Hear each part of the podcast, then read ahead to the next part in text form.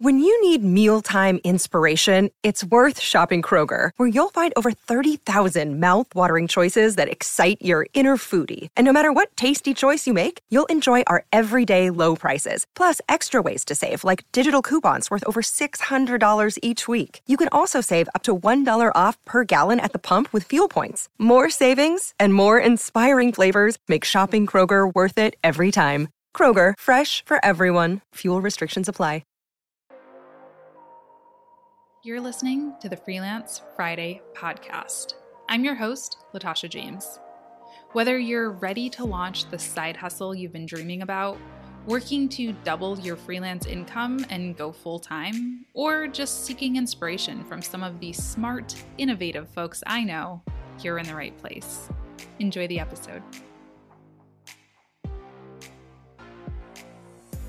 Hey everyone, welcome back to the Freelance Friday podcast, or welcome if you're new. I'm your host, Latasha James. You can find me over at the Latasha James on Instagram and Twitter. And hey, there's actually a new way to engage with this show. I'm going to leave a link down in the description box on YouTube and the show notes on the podcast players.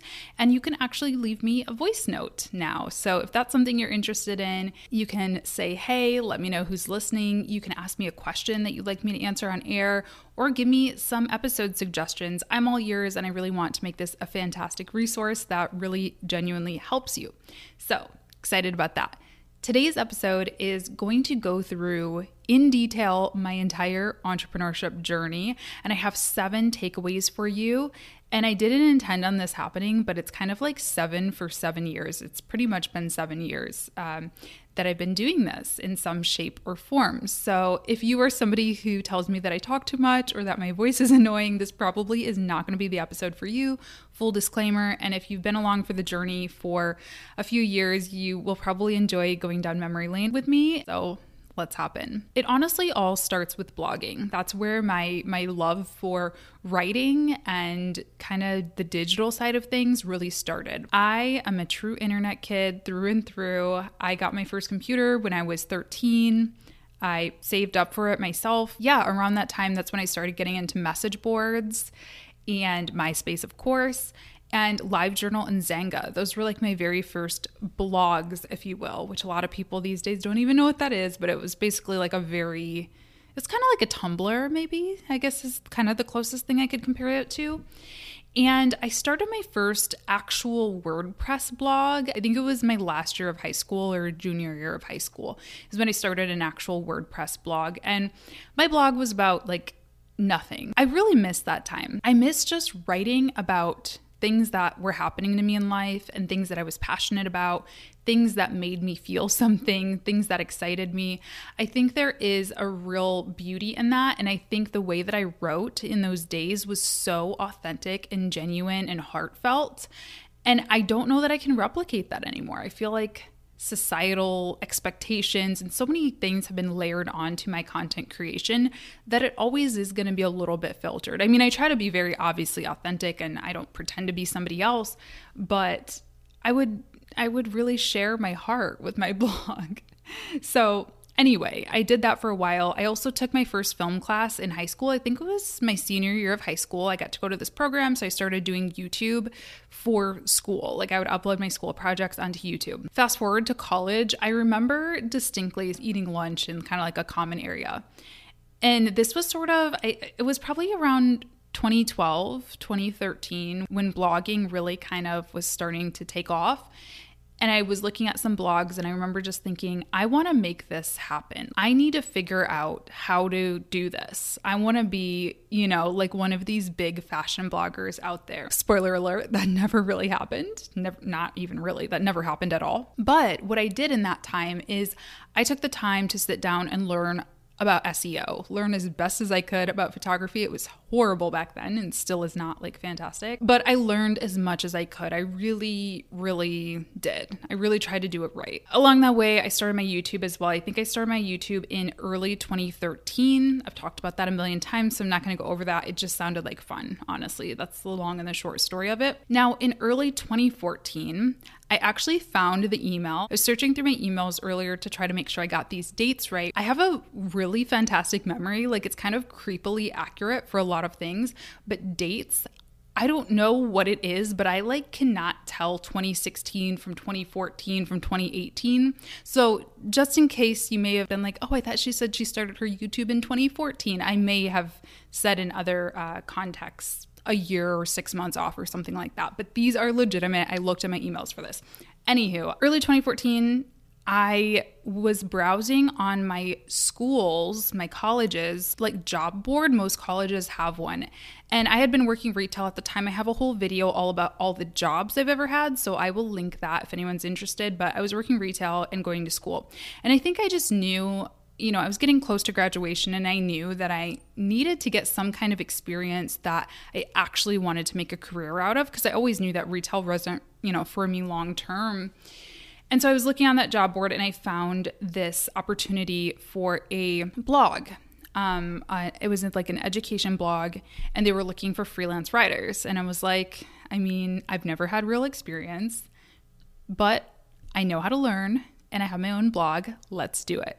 So I found these emails and, you know, I applied for the position. And then it looks like he even sent a follow up email, which was interesting because they had asked for Twitter links and LinkedIn links. And so I sent it in a follow up email saying, Hey, I'm really interested. You know, I'll put them up on the screen here if you're watching on YouTube. And uh, yeah, so I really went after it. I really wanted it. And then they asked for writing samples. So here was like hurdle number two. And of course, I know in my brain, I was like, I am not qualified. I have imposter syndrome, blah, blah, blah. But I sent over a blog post that I had written and a paper that I've written for political science. Blog post was actually pretty good. It was like a very detailed skincare review. And then the political science paper, I don't know. It looks like I made a grammar mistake. in one of the areas, and I guess they didn't care, but whatever. Spoiler alert okay, I got the gig. that was my first freelance gig.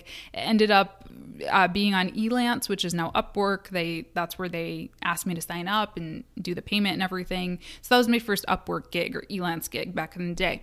So here's the lesson from this is create your own opportunities slash put yourself out there. I hear all the time that people are, having a hard time getting experience. You know, how do you get your foot in the door? Well, I put my foot in the door. You know, I created a blog. It was not anything special. Like, you guys, I'm serious. I don't even know that I had anybody reading that thing. I would look at traffic and it would be like five website views for the past week, and they were probably all me, maybe maybe one other person. Like it was not a big blog by any means. It really didn't have this intense focus. I was writing about skincare, but I was also writing about rock bands and quotes that I liked and what I ate for dinner. So, you know, it wasn't perfect, but it was something. It was some type of display of the fact that I could write and that, you know, I had good spelling, good grammar, I knew how to upload blogs it was something. So if you want to write, if you want to do social media, create accounts, you know, create a blog, create a social media account. I don't think I'm going to talk about this later, but at one point I created a it was called As Seen in Kalamazoo, which is my hometown. It's like this Instagram account, a kind of a community focused Instagram account that I could just grow a little bit and use as a case study of me growing an account. So sometimes you have to just put yourself forward for those opportunities and create them yourself. And then at the same time, put yourself out there. Like, it was scary. I was always so embarrassed that somebody would find my blog that I knew, but I just did it anyway. I've also been really shy. I didn't mention that, but I've talked about that in the past. Like, I am painfully shy, uh, very introverted. So that was something that was scary for me, but I knew I needed to do it to get to the next level. Okay, so then in 2014, I was able to quit retail because I got an email from my scholarship saying that they were hiring people to work at the scholarship. And I, I don't remember exactly what the email said, but I know it mentioned something about like media and growing the online presence and things like that.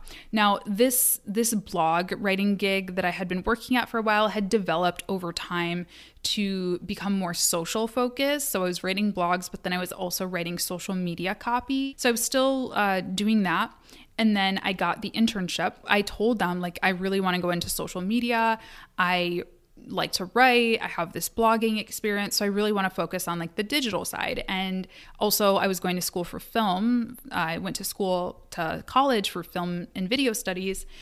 So they really put me in charge of the digital world in that nonprofit, basically. So I was recording videos and editing them for social media.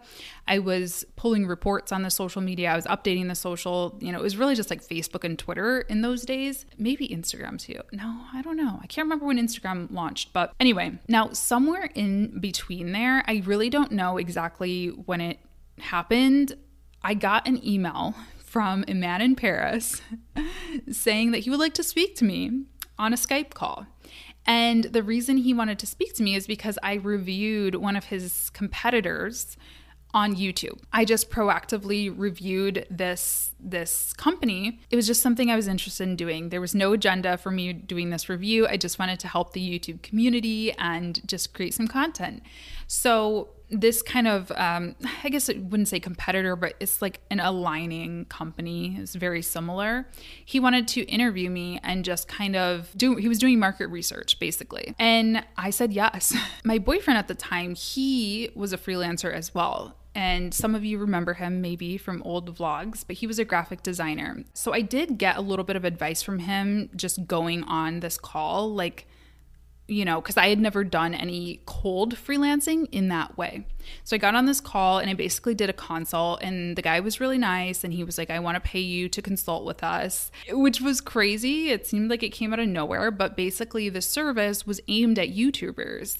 And so he wanted an, an, an Amer- they were expanding to America. So he wanted an American YouTubers insight and advice. And he saw that I knew what I was talking about. I kind of knew some of the industry terms and how things typically worked in the industry from the YouTube video that I had done on that other company. So I definitely felt imposter syndrome in this situation because I was like, I'm still in college. Like, I don't know how this all works, but I I did it. And yeah, I mean, it was like just a little bit of work here and there, really just helping him with market research, telling him about some of the cool brands that influencers like to work with here in, you know, the American YouTube world. Um, just sharing my experience as a creator. And at this time on YouTube, I probably had like, I want to say maybe 5,000 subscribers. Maybe. That might even, it might have been like 2,000. I honestly am not sure. But if I find it, I'll put it here. So the lesson in this is to stay humble enough to take new opportunities. So when you're at this stage, you know as well as anybody else does that I believe in having freelancers be paid for their time. Like if somebody asked me to do market research now, which I get this all the time, I let them know, sure, you can buy a consulting hour with me because I just I don't have time to give free market research, free free calls to anybody who asks. But back then, I didn't have a whole lot going on, and it sounded like it could be an opportunity. And so I said yes to it. I saw this on Twitter and I can't find it anymore, so I don't know who to give credit to. So I'm sorry, but this is not my original thought. But it was something along the lines of opportunities come from saying yes, power comes from saying no, which I think is incredibly valuable because. I said yes to a lot of things. Even even going back to that writing sample that I gave to the education blog, that was a free product that I accepted actually. That was like one of my first like PR samples and they didn't pay me. Now I would say I'm not going to do a detailed review like this unless you're paying me, but I just took that free product. I took that call with the CEO of this company in Paris because I felt I just felt like it could be a good opportunity. And there's also, you know, power in listening to your gut and listening to your intuition. And I just I knew that it sounded like a cool opportunity. I've always um, wanted to go to Paris. I've been there now, but at the time I had I was studying French, and I was like, this just seems like the stars are aligning for me. So I took it. And then yeah, that the end of that quote, power comes from saying no. Now I'm at the point where I'm saying no to a lot of things because I need to prioritize the things that are going to have the biggest impact for me. So I think that is definitely the lesson there. Okay, so fast forward, I graduated college in June 2015. May 2015, actually, is when I graduated college. And I was unemployed, I guess. Well, I was never technically unemployed. I still worked my internship. They were nice enough to let me stay on, but it was like five or 10 hours a week. So I was primarily freelancing full time when I first graduated college, doing that blog writing and stuff like that, and a little bit of consulting with this French startup. So it was cool because that was the first time that I ever saw freelancing as like a real opportunity. I mean, I was making pocket change, I was making grocery money before, but I was paying my rent with freelancing money now. I was having to think about taxes. I was, you know, it was it was actually becoming. I mean, it wasn't much. I was probably making like a thousand dollars a month, but my rent was literally three hundred dollars a month. So I was like oh my gosh, I'm paying my bills. I was only unemployed or freelancing full time for like a month and a half. And then I got a job over in Detroit at a Fortune 100 company. I, have talked about that before. It was like a very entry level marketing job. Again, I, will link that video where I go through all my jobs if you guys are interested. But I did that. And then it was in, let's see, um, October of 2015. So I moved to Detroit, given 11 days notice got here, I think in late June, June 26th, actually. By October, that French company was emailing me and they asked me if I could join them full time as a community manager. And I was like, well, I just started a full time job, so no, but I would like to help you. So let's figure out what we can do. So I negotiated with them to do like part time community management, and I would be the lead community manager, and then I would recruit somebody else to help me to basically combine those positions to be one full time position, essentially.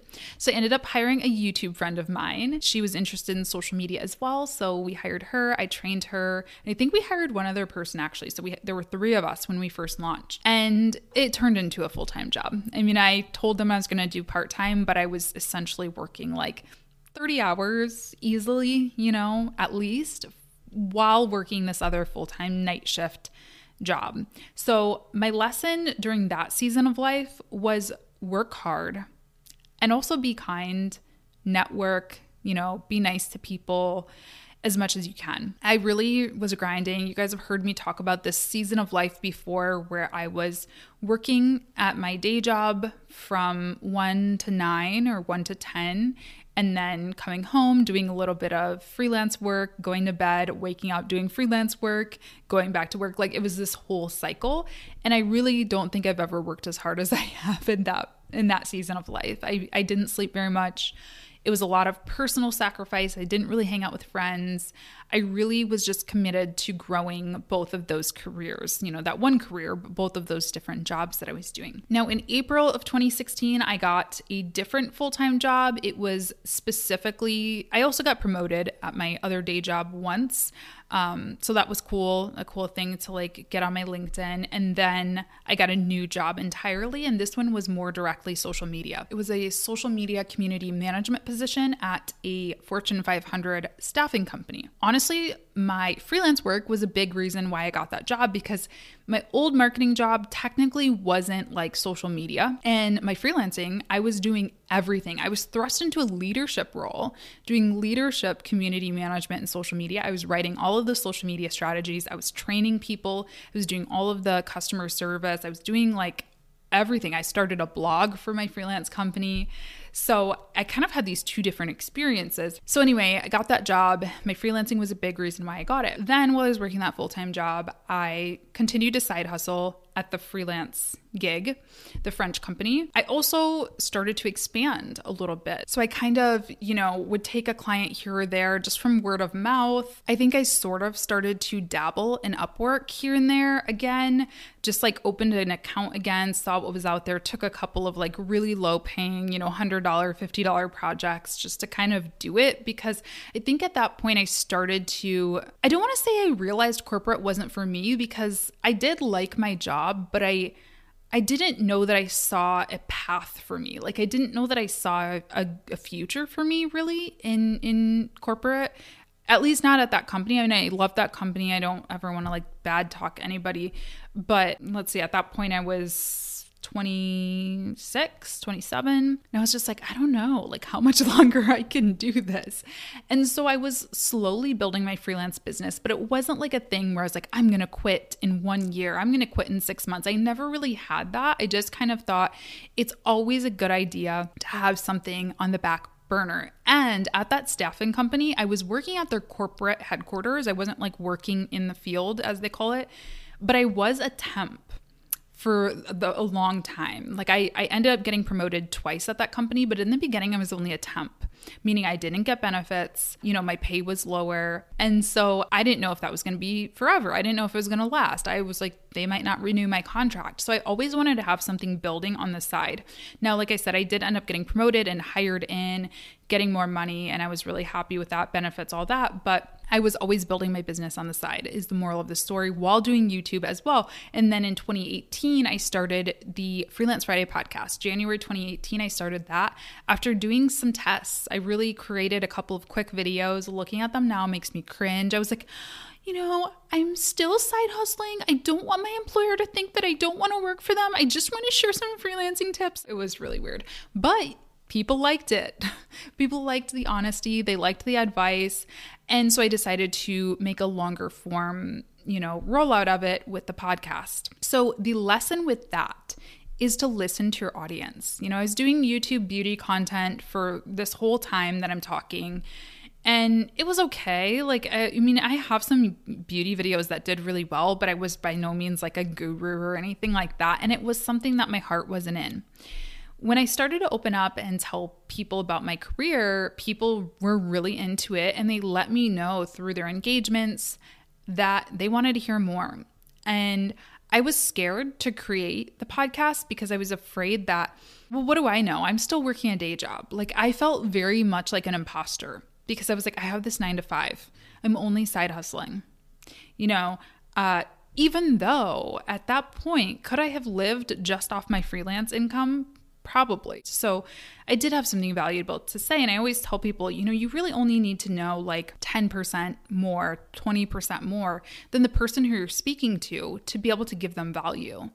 Uh, and, and and sometimes, I mean, I listen to stuff all the time that I'm like, yeah, I know that, I know that, I know that already, but it's still just valuable to hear how other people are doing it, or it makes you feel less alone. Like there's value to those things. So don't imposter yourself. If you have knowledge to share, just go for it. So in 2018 was when I there were a lot of changes going on in my company and again, I don't want to like badmouth anyone or anything like that. It just it, things started to make me feel very un, unsure and like not secure actually in my job. Like I felt like, oh my gosh, I'm gonna get fired. like, and it wasn't that I was doing anything wrong. It just, you know, things were changing and I just, I was just a little nervous. And so I kind of started to consider going full time with my business. And I told myself, okay, well, I'm listening to all these freelance podcasts and things like that. I want to save at least three months of expenses before I even consider that. So I saved that and I chickened out. I was like, oh my gosh, no, that happened too soon. Uh, and I was like, okay, maybe let's do six. and then I did that and I still was too scared. So I kept working and I kept building my business at the same time. And it was also during this time that I started to hire for the first time because in order to save that emergency fund, I started to take on more clients. And when I kept chickening out to go full time, then I found myself really, really overwhelmed. And so I started to hire obviously just like freelancers, contractors, really part-time people, interns, but that was kind of my first experience with that and building a an agency really by working with other contractors, photographers, I'd outsource things, writing work, all kinds of things. So the lesson in this season is to balance your head and your heart because even though could I have jumped sooner? I think I could have. I think I could have technically jumped uh, when when my freelance contract asked me in 2015 will i work full time for them i could have like done that then i probably would have been okay but you know I, I one i got a lot of great experience working in corporate and i also was able to leave that day job when i finally did which we'll get to last last step here when i finally got there i did not take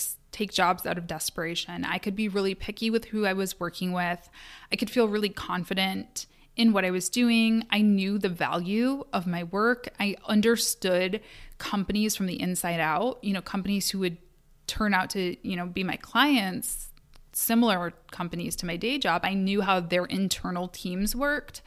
So I'm really glad that even though I could have done it at this point in early 2018, I didn't. Now, in December of 2018, the end of 2018, I lost my father. And I don't want to get too much into it because I'll start crying. I made a video about it and then I took it down because it was just like way too vulnerable, but it was very tragic. My dad was 51 when he passed away. And um, at the time, he was experiencing homelessness. And so he passed away in like, you know, the hardest way that you could imagine for someone in his condition. We had a very tough relationship to begin with, but I loved him very much and I love him very much. Um, but there were a lot of layers to that situation, right? I mean, any kind of loss or death is hard, but it, especially when it's tragic like that and when you have such a loss of control for the situation, it really messed me up. Like, it did a number on my mental health. And I also started to like have these really weird anxieties about like, I'm going to turn out like him. I'm going to turn out like him him and I are very similar in a lot of ways and I dealt with a lot of the same demons that he did and I was I like had a mental health crisis honestly like I I really um I think I really did 99.9% of my colleagues managers leadership at my company they shook me by how kind they were. I mean, I got flowers sent to me. My boss was like, you know, you have like one, I don't know, one or two technical bereavement days, but she was literally like, like take as much time as you need. But there was a 0.1%. And again, I've never talked about this publicly and I don't want to ruffle any feathers. I've only ever said nice things. And I don't even think this person still works there. At least I I don't think so. It wasn't my direct manager, it wasn't my CMO, it wasn't my CEO, it wasn't anyone like that, but it was somebody who was, you know, a couple rungs above me who sent me an email after I put in oh, I haven't gotten to this part. So I decided, hold on, let me let me go backwards. I decided after my father died not too long after that I really needed to leave my day job. I was like I had worked so hard at building up this side business I I'm able to take this time. And I was like, you know, I I can get another job. And I have this emergency fund built up. I have business coming in. This is the best, you know, I mean, it was a terrible time, obviously, in life, but it's the best time in my career for this to happen because I have the flexibility. I didn't have kids yet. I didn't have a mortgage yet. I was like, I need to leave. And I remember there was a breaking point. And again, it was nobody's fault. I worked from home a lot in this job and I started going to therapy, which was like a really big step for me because I've never had luck with therapists. Spoiler alert, the therapist didn't really help that much. But anyway, um, I was going to therapy and I had this flexible work. I had this flexible job, worked from home. And so I scheduled it over my lunch break. It was like right down the street. And I remember it was an emergency call that wasn't really an emergency. And I had to miss my therapy appointment. And I think that was the breaking point for me. I was like, this is really important. this is the most important thing. And nobody like yelled at me. I'm sure if I was like, hi, I'm sorry, I need to go to therapy, they would have been like, go. But it just, I, I felt like I, I didn't want special accommodations. I didn't want to have to ask permission. I didn't want people in my life that much, you know? Like, I didn't want to have to tell people, hey, I need to go to therapy because I'm having like really dark thoughts. And I need to go. Like I didn't want to have to ask that permission from anybody. And I think that was the day where I was like, I have to do this. I've committed, and I was paying for that out of pocket, like $200 a visit. So, like I said, back to that story 99% of people were absolutely amazing after my dad died, and even after I quit my job. My manager loved her. Uh, she was super awesome. But there was that one person in the company who asked me why I was leaving via email. And I was very honest with her. She was a leader. She she read my email and she never responded to me after I said, you know, my dad died really tragically and I just need some time for my mental health. She read my email, she never responded to me, and she never looked me in the eye again. I had like multiple meetings with this person and it was just look right past me. And that was the moment when I knew I had made the right decision. I just want to be very clear 99% of my colleagues were fantastic. But There was that one person who made me feel like such a commodity. And that is why I wanted to own my own business.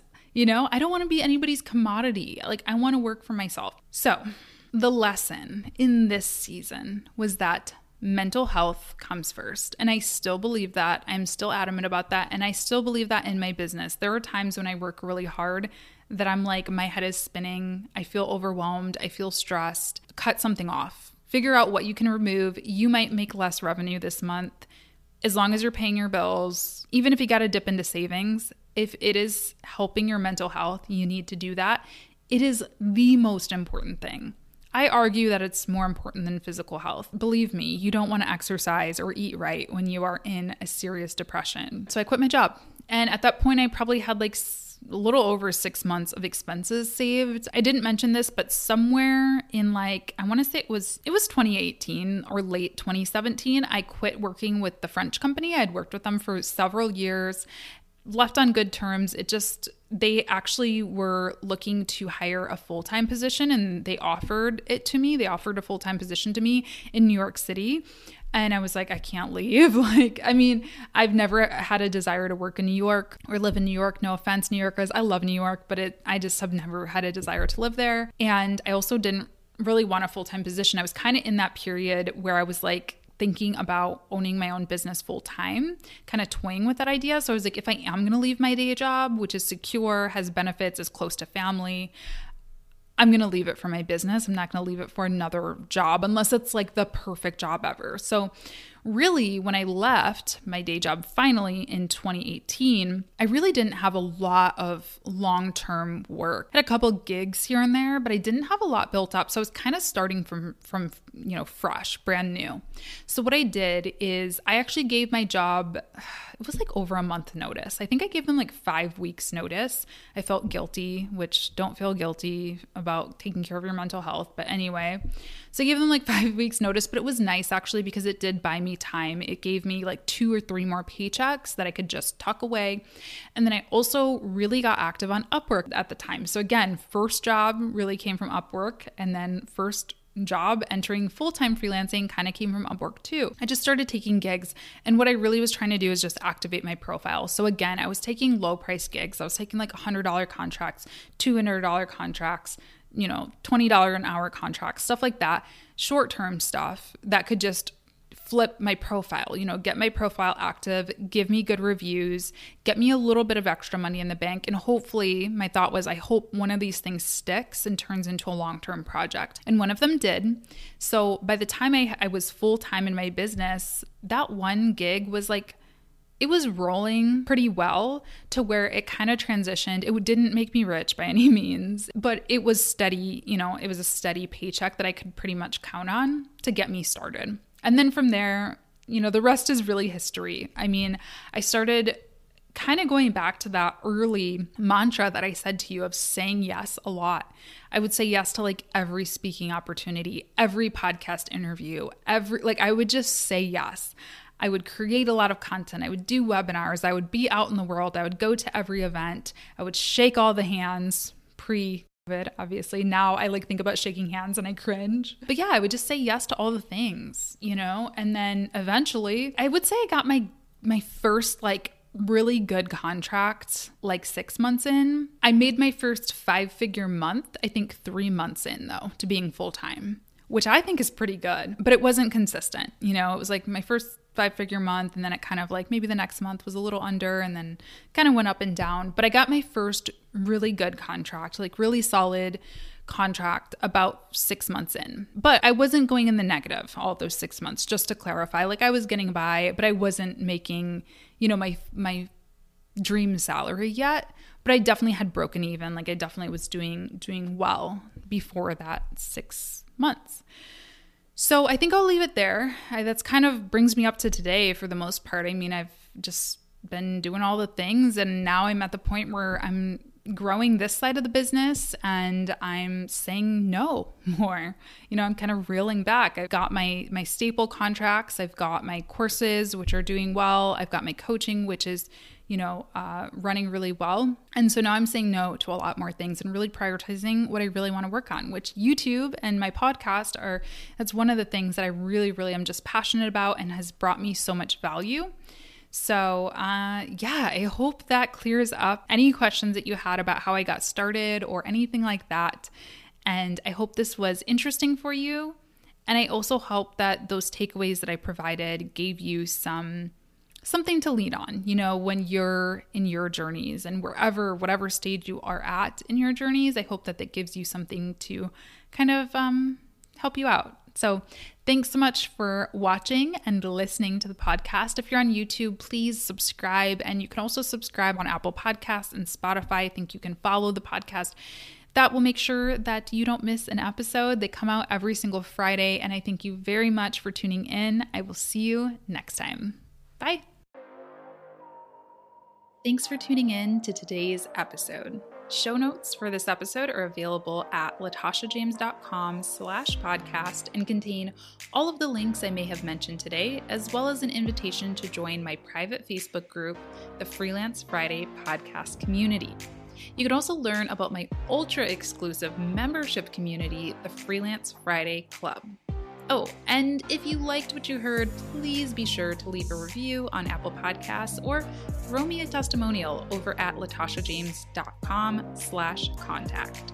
Thanks so much. We'll talk soon.